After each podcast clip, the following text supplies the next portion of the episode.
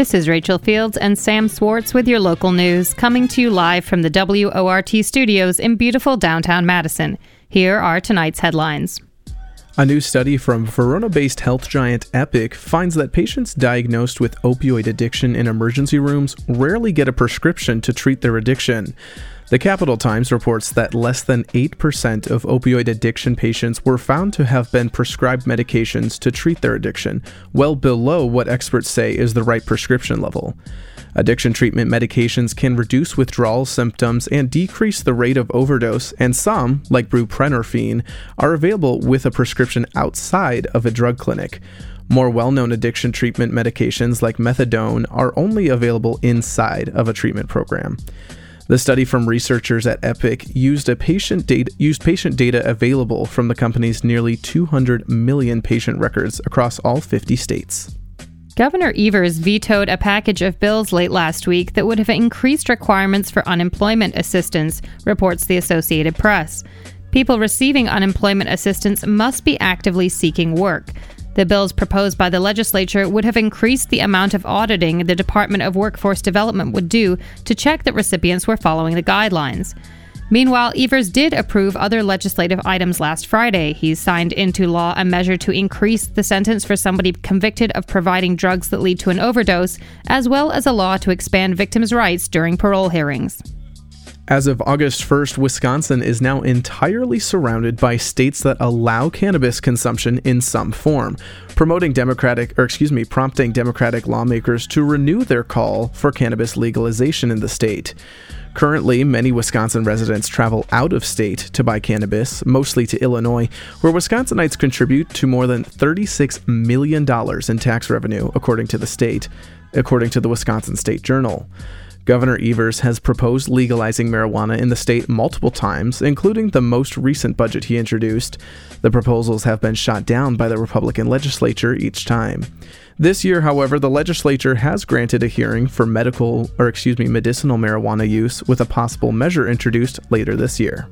State Attorney General Josh Kaul filed a motion today asking Judge Diane Schlipper to formalize her ruling on his lawsuit against the 1849 Wisconsin law banning abortion. Kaul had previously argued that the 19th century law did not apply to abortion, a position that the judge had echoed in a previous decision. Kaul asked the judge to move forward in her decision without further oral argument, according to Channel 3000 News. The move would expedite the case to the new liberal dominated Wisconsin Supreme Court. The Wisconsin Veterans Museum announced today that it has received a federal grant for more than $60,000 to go towards digitizing their collection. The project focuses on digitalizing old photos that are sensitive to light and touch, and then making them available to the public on the museum's database. And now, onto today's top stories. The Wisconsin Supreme Court has been at ideological odds in the last week after Judge, Judge Protasiewicz's ascension to the court last Tuesday. The new Liberal majority's first promo point of action was to fire the long-standing conservative director of state courts last Wednesday. Most recently, the Liberal justices are fighting to strip the Chief, Chief Justice of her authority after she reprimanded their previous actions. WORT reporter Elizabeth Walsh has the update. Wisconsin's conservative Supreme Court Chief Justice Annette Ziegler is alleging a liberal coup. That's after the new liberal majority took aim at her position last Friday. The liberal majority voted to reduce the authority of the Chief Justice by establishing a committee that would oversee her administrative decisions. Those decisions include traditional roles such as when to hear cases and when to convene the court. Today, Chief Justice Annette Ziegler called out the Liberal majority for undermining her authority and stripping her power. Speaking to conservative Milwaukee talk host Dan O'Donnell, Ziegler says that the move is straight up unconstitutional. These rules that govern the clear authority and understood authority by every judicial officer in the history of the state, at least for the last 40 years. Um, it's been understood as clear. It's important to have someone be able to be the administrative head, schedule the cases, convene the court, make sure all seven people are present to have a voice at the table. There are seven justices on the Wisconsin Supreme Court, and each one deserves to be heard at scheduled meetings where there is an agenda prepared. there is one person who does that, and that's the Chief Justice. In a statement last Friday, Ziegler berated the Liberals' tactics, calling the move a quote, secret, unscheduled, and illegitimate closed meeting, unquote, as well as calling them rogue members of the court.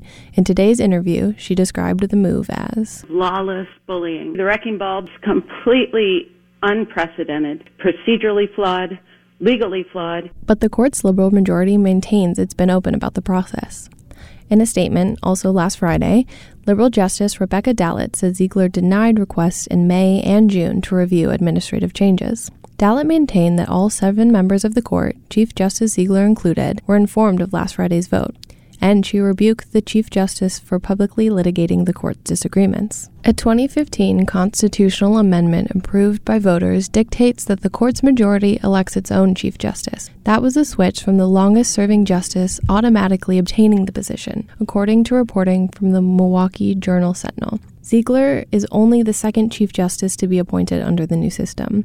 She was elected to serve a second two year term as Chief Justice in March. After the swearing in of Justice Janet Protasiewicz last Tuesday, the court's new majority fired the Director of State Courts, Randy Koschnick, last Wednesday. Friday's vote is just the latest bitter public feud as the state's highest court changes majorities. Reporting for WORT News, I'm Elizabeth Walsh.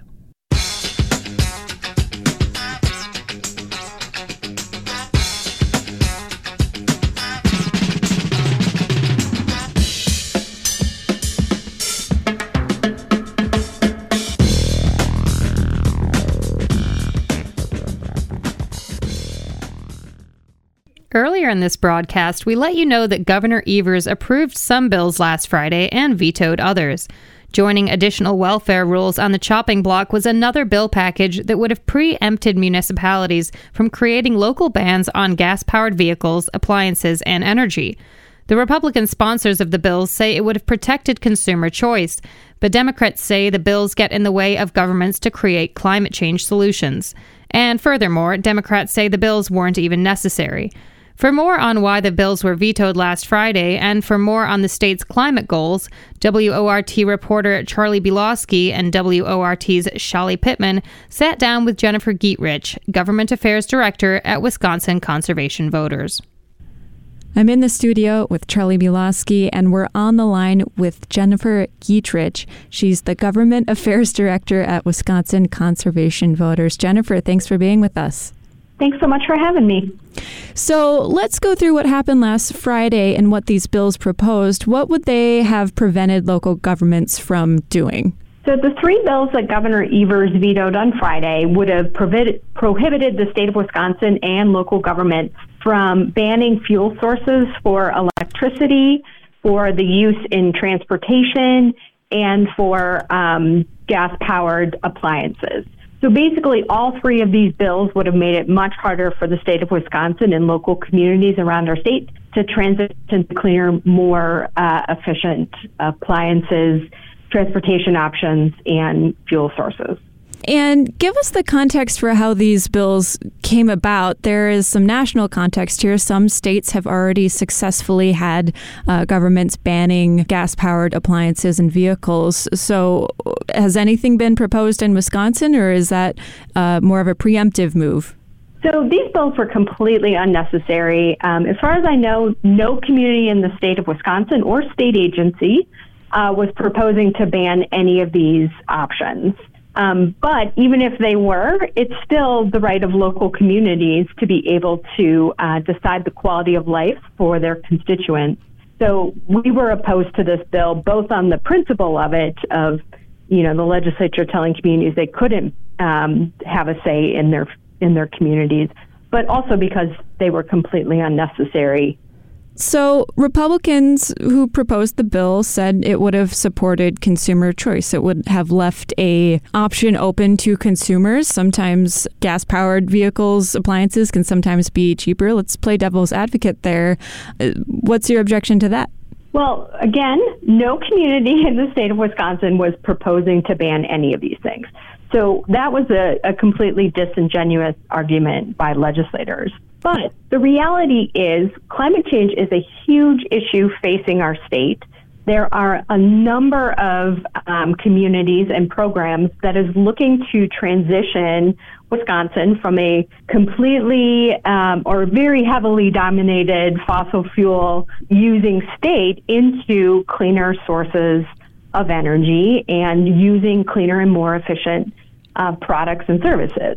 So, by taking a position, by putting their thumb on the scale and saying local communities and state agencies can't uh, can even consider that into the future, they're putting their their scale or their thumb on the scale of dirty fossil fuels, and that was the biggest problem we had with this bill. What reasoning did Governor Evers give last Friday when, as he was vetoing them? What did he say?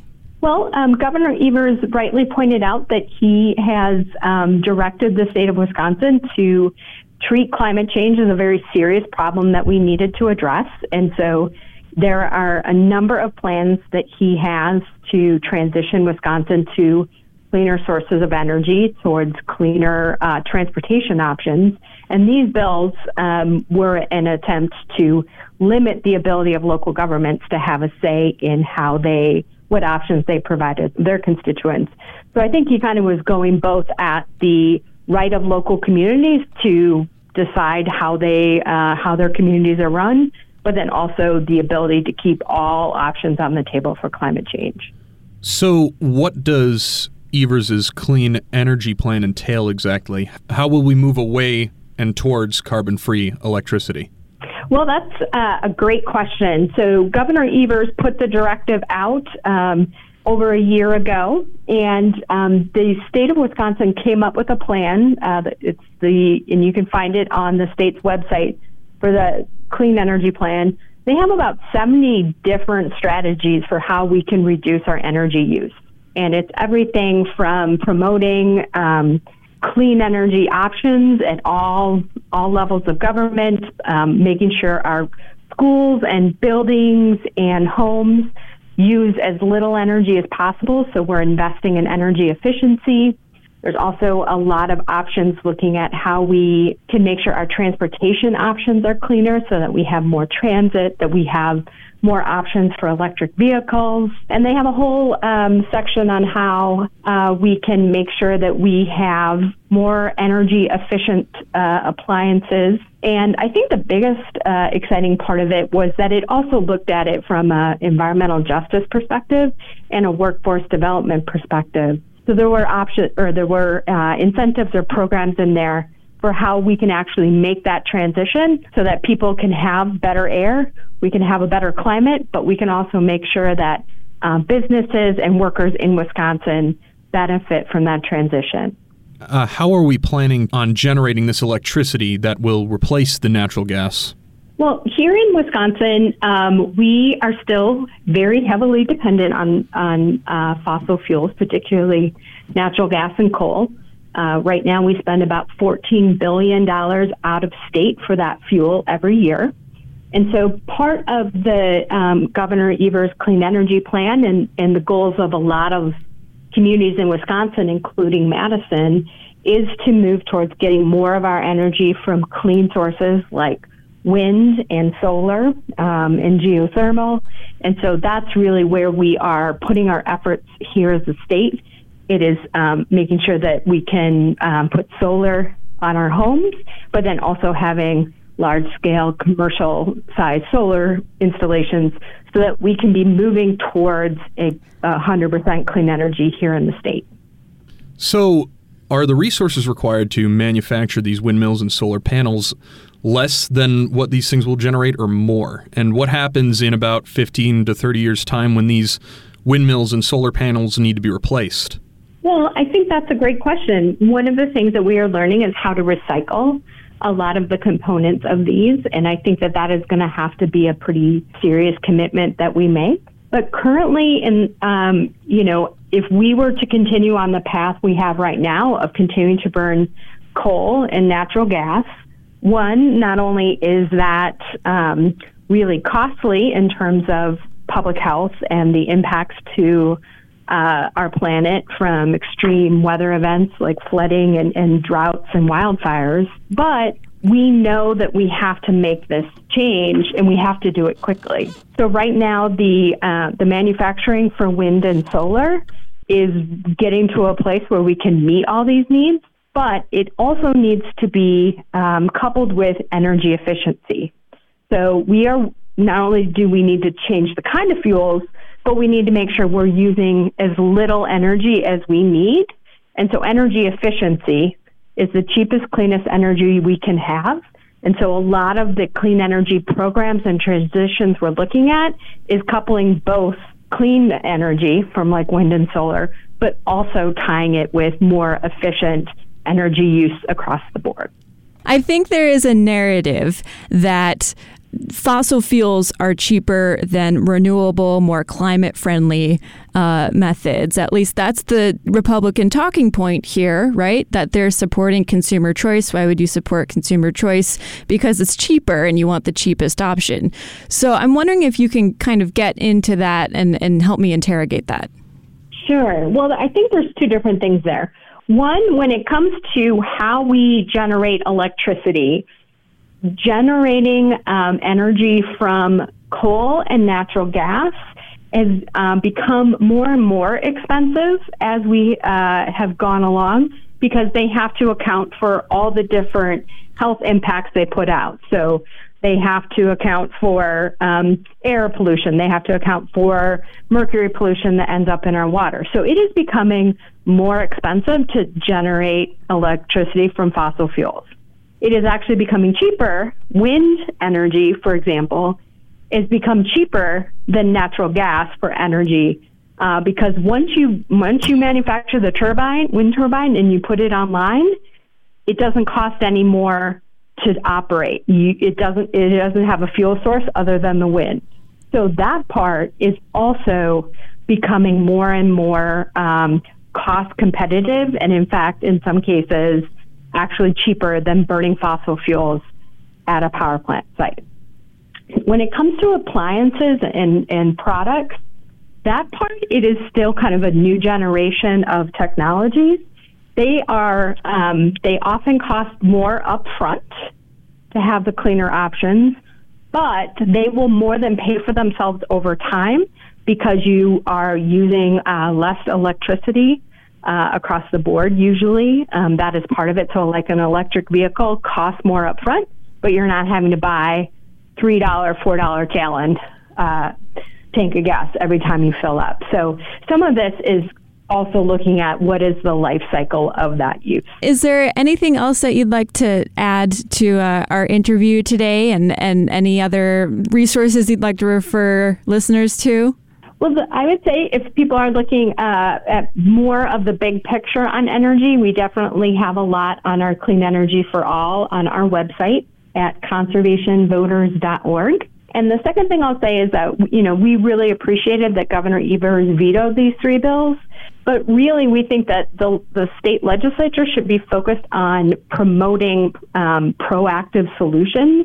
So we would like to see them actually working to make it easier uh, for communities to transition to clean energy, make it easier for uh, consumers to save money. And so now that the governor has vetoed these bills, we hope that they'll come back and do some really big picture proactive work. I've been joined in the studio by Charlie Bielawski. We've been talking with Jennifer Giegerich from Wisconsin Conservation Voters. We're talking about bills in the state capitol that would have blocked local governments from banning gas powered vehicles and appliances, save for a veto from Governor Evers last Friday. Jennifer, thanks for talking with us. Thanks so much. You are listening to Handcrafted Local News here on WORT. I'm your host, Sam Swartz, here with my co host, Rachel Fields. Thanks for joining us. Dane County is looking to evaluate the feasibility of building a manure processing facility as part of the county's ongoing goal of reducing phosphorus runoff and cleaning up the county's lakes. WORT producer Nate Carlin has the story. County Executive Joe Parisi announced today that the county is sending out a request for proposals to determine the feasibility of a third manure processing plant. Manure processors take manure, usually trucked in from local dairy farms, and turn it into usable products, such as natural gas and fertilizer.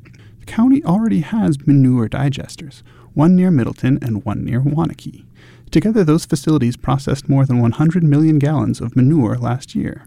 Still, the county estimates that only 10% of cow manure produced in the county made its way to a digester.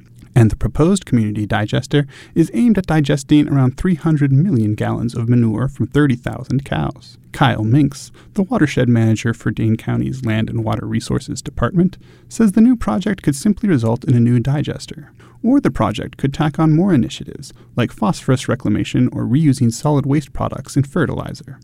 We're thinking that um, digesters might be one component of a treatment plant or treatment facility. There's still some other components, and the solids that come out of our digesters is still one nutrient that we're trying to figure out what we can do with that, how we can reuse that, whether that's using it as an amendment in some compost that's out there, pelletizing it, using it as fertilizer.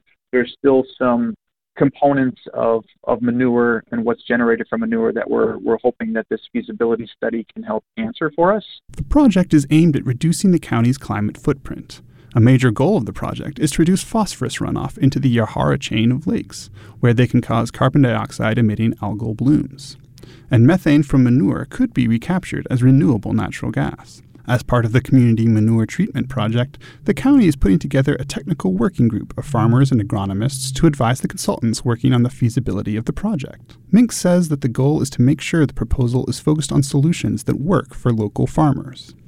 Um, it's really targeted heavily towards agricultural producers, their agronomists, and then trying to get some local perspectives of how they manage manure and, and the challenges that they're facing to help inform the consultant in the RFP so we can hopefully get some better, more localized recommendations in that RFP because certainly there's a lot of uh, more global or national solutions that are out there, but some of those may not apply here just based on the types of agriculture we have. The project is still in its initial stages and no location has been decided.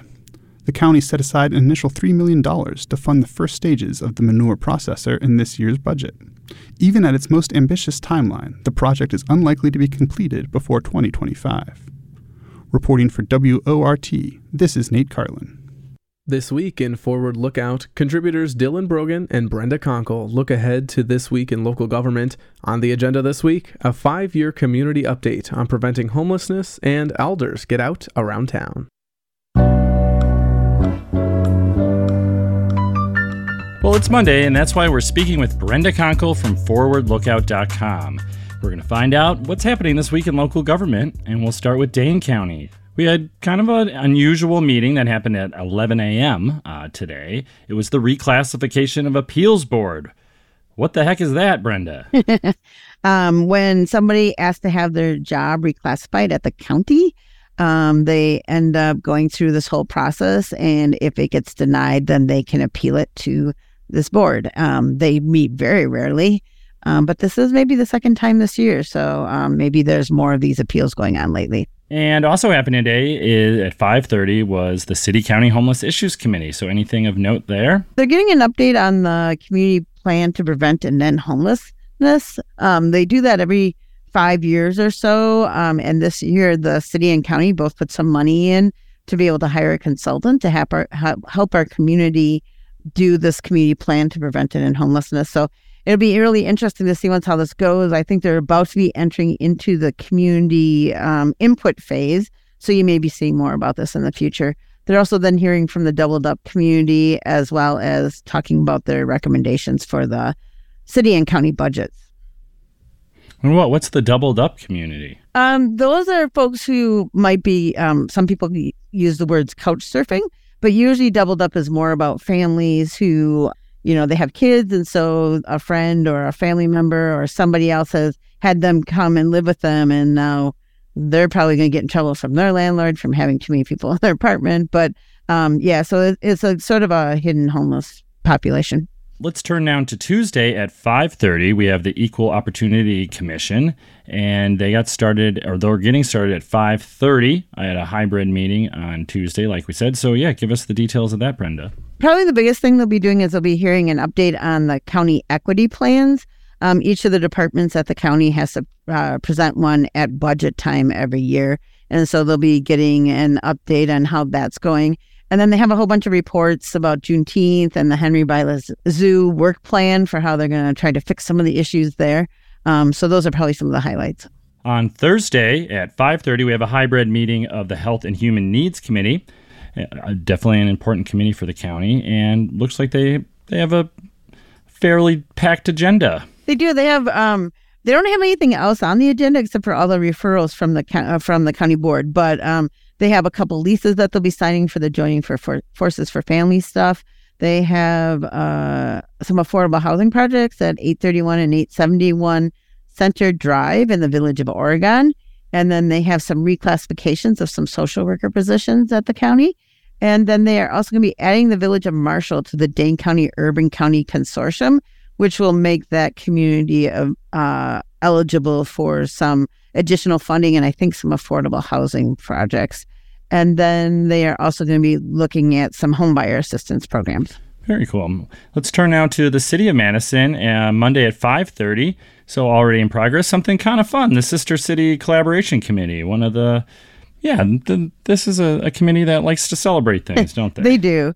Um, and they will be, um, they usually get program reports from each of the different uh, sister cities that they have. And I, I think we're up to maybe 12 or 13 now. So it seems like every couple years we add, add another sister city. Um, and then they'll be talking about their work that they do at the farmers market and the city banner that they have there. And then they will be talking about every year they have an annual Sister Cities event, and so they'll be talking about probably planning for that. And on Tuesday at three thirty, just a, a heads up, we have a notice of a possible quorum of the Common Council, and this is something at the state capitol. So, what are alders doing at the capitol? it did seem kind of unusual, but the Wisconsin Women's Business Initiative Corporation, also commonly called WIBIC, um, will be having a reception and a program uh, celebrating the work that they do.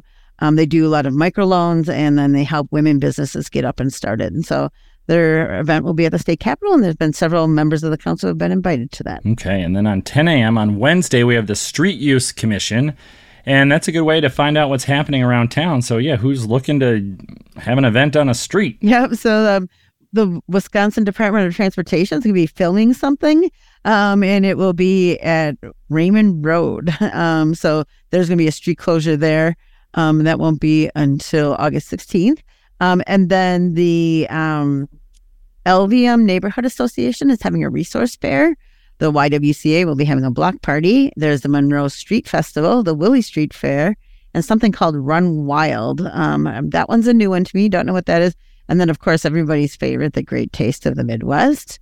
That's always at Olin Park. And then there's a bunch of moving days. So that time is upon us. So you may tell by all the junk piling up on the curbs downtown. But several of the larger apartment buildings downtown also have to close the streets for various uh, amounts of time. Yeah, I think that Run Wild event is some sort of zoo race. Could be. You never know. All right, 4:30 on what is that Wednesday? We have the Board of Park Commissioners. Uh, and so the superintendent will be giving a report for August. And anything else uh, that we should be aware of? Yeah, they'll be taking a tour of Warner Park. Um, and Warner Park is rather large, and they will be visiting various parts of Warner Park. So they'll be going to the beach house and then the community recreation center and then the reservable shelter. And then they will be going over to Trails Way, and there's an event there called Parks Alive. So they'll be joining that event and just checking out Warner Park and all the things that it has to offer there. And on Thursday, we have the Community Development Authority. They're having a virtual meeting at 4:30. Uh, yeah, so this is uh, you know this committee does a lot of important work, and they're going to be going over some leases. It looks like. Yeah, um, they run the um, Village um, Park, um, and so they have a lease with Luna's Groceries there, as well as for Lane's Bakery. Um, and then they're also later in the meeting, they're going to be talking about potentially selling a portion of that property to um, the community access community health center, which is right their next door neighbors right there. So they'll be discussing that and they're going to go into closed session. Prior to that, they'll also be talking about the triangle area, um, which is at by Brittingham Park, and they will be talking about the master plan for that area. Big new development happening right there. Exactly.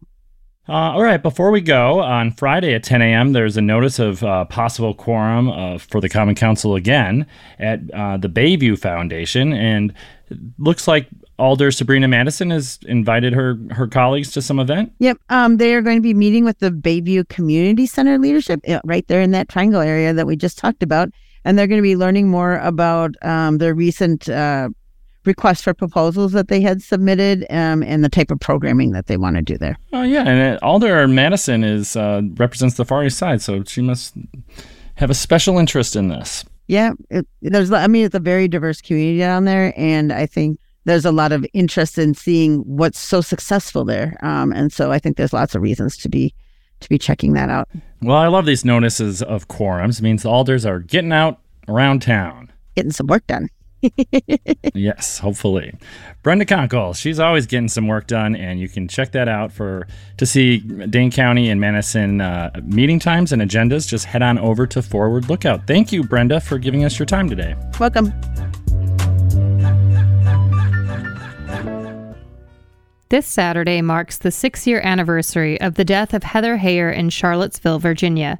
Contributor Harry Richardson walks us through the protests that led to her murder, as well as the ramifications that the event has had since. For Joe Hill and Cesar Chavez, who fought in their own time. For our brothers and our sisters up and down that picket line. For the unnamed and unnumbered, who struggle brave and long. For the Union men and women standing up and standing strong. This Saturday, August 12th, is the anniversary of the day anti racist activist Heather Heyer was killed and 19 were injured in a white supremacist terror attack in Charlottesville, Virginia in 2017. Heather was one of thousands of the counter protesters against the Unite the Right rally of the neo Nazi Klux Klan activists, and other white nationalists and anti Semites. She was hit by a speeding car that went into the crowd driven by a self described neo Nazi James Alex Fields, Jr. Fields was pictured at the earlier Unite the Right protest holding a shield with the logo of Vanguard America. Elsewhere in the city, another group of fascists viciously beat DeAndre Harris, a young African American education worker leaving him with multiple injuries, including a spinal injury. Following the rally, President Trump infamously declared there were fine people on both sides. A video recorded at the scene shows a gray Dodge Challenger accelerating into the crowd at the pedestrian mall, sending bodies flying, and then reversing at high speed, hitting yet more people. Witnesses said the street was filled with people opposed to white nationalists bearing Confederate flags and anti Semitic epithets, according to the Washington Post. The 20 year old Fields, from Ohio, wore clothing associated with the neo Nazi group American Vanguard that weekend, has spent every day since the murder incarcerated. Across June and July of 2019, he pleaded guilty to 29 hate crimes and received a life sentence in federal court, and then 419 years in a Virginia court after being found guilty of Heyer's murder, hit and run, and eight counts of malicious wounding. A federal court also ordered Fields to pay $12 million in damages to plaintiffs as part of a broader civil suit against the rally's right wing leaders. In the months before the attack, which was meticulously planned on the social media platform Discord. They discussed everything from what to wear to what to bring for lunch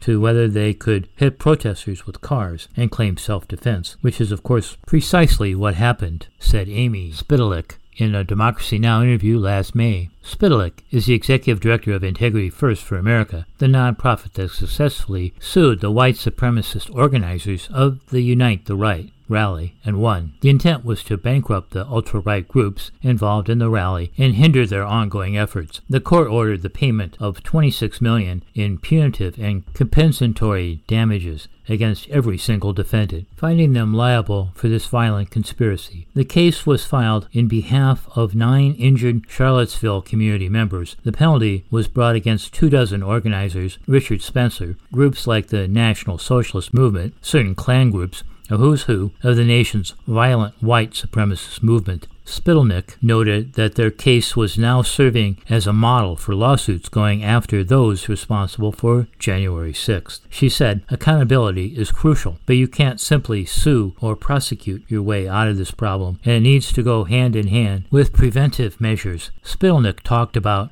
the interconnectedness of the cycle of white supremacist violence from Charlottesville, Pittsburgh, Poway, El Paso, January 6th to an extent, fits right into this picture, and of course now Buffalo, in addition to a record number of hate crimes against so many communities. the black community, the Asian community, and so many others. Spitalnick said that the society must look at root causes to build systemic measures to prevent future tragedies. Rules governing social media would be one important step. She notes you can't separate the normalization of white supremacy on the right with the broader anti democratic movement we are seeing, the anti abortion actions, the anti LGBTQ plus voter suppression. Heather Heyer's mother, Susan Bro, meanwhile, the head of the Heather Heyer Foundation, has spoken out against anti protest laws, particularly those that would provide civil or criminal immunity to drivers who hit demonstrators like her daughter with their vehicles. Oklahoma's 2021 law bans both. Bro said it's declaring open season on protesters. Since when do we allow the public to become judge, jury, and executioner? Because that's what this amounts to. Let's go hunt protesters.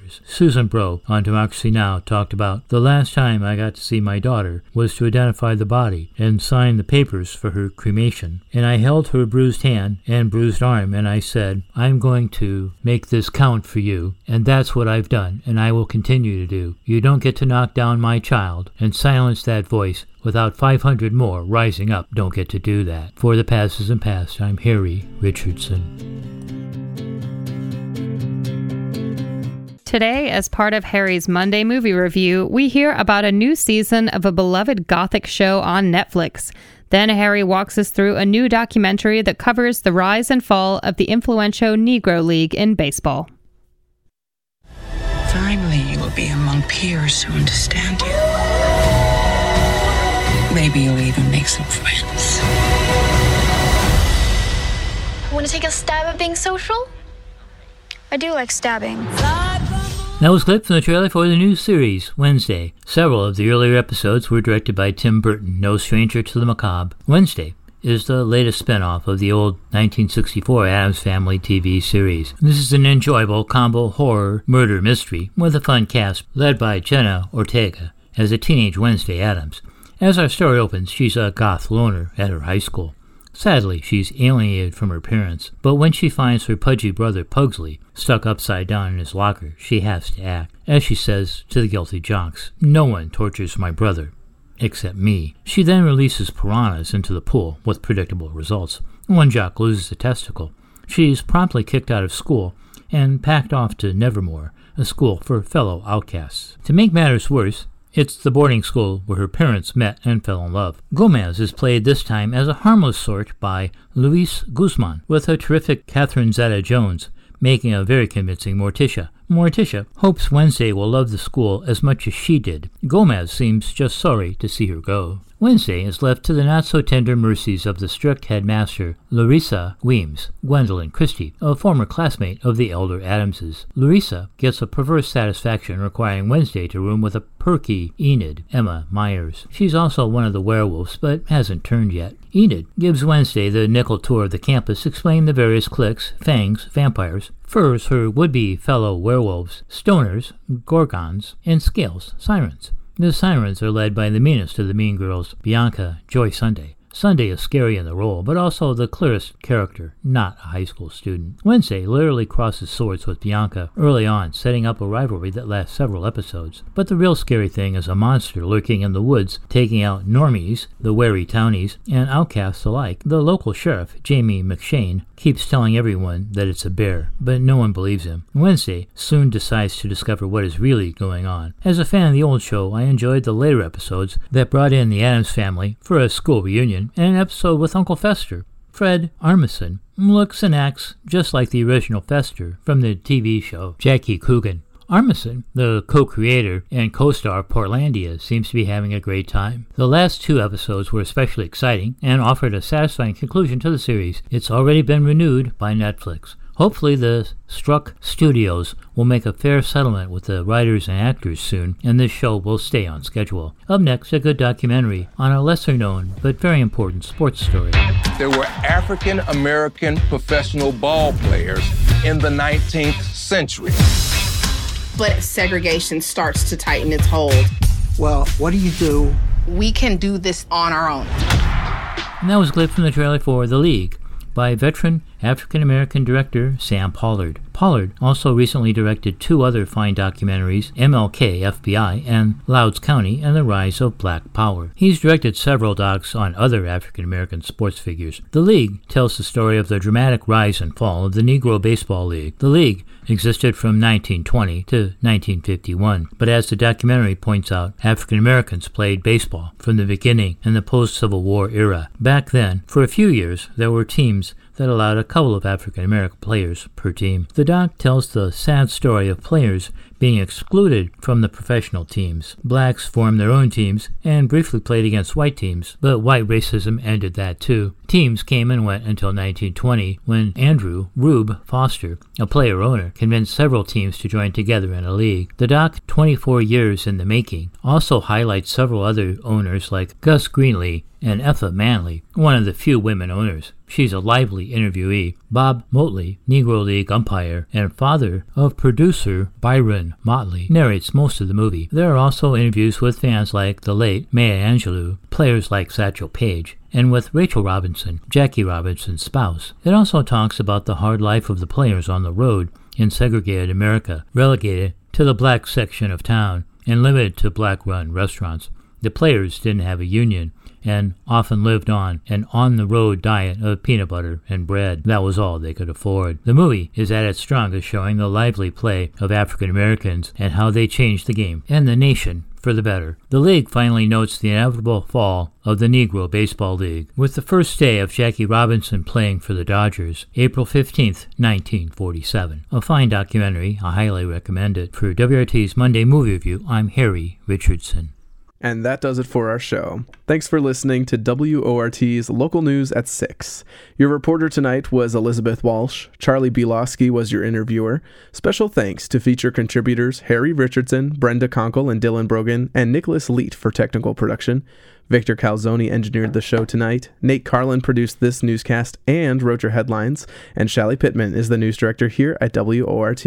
I'm your host, Sam Swartz. And I'm your host, Rachel Fields. Stay up to date with the WORT Local News Podcast. Subscribe on iTunes Podcast, Spotify, and wherever else you listen. Up next is going to be the most free form show on your radio dial, the Access Hour. Have a great night.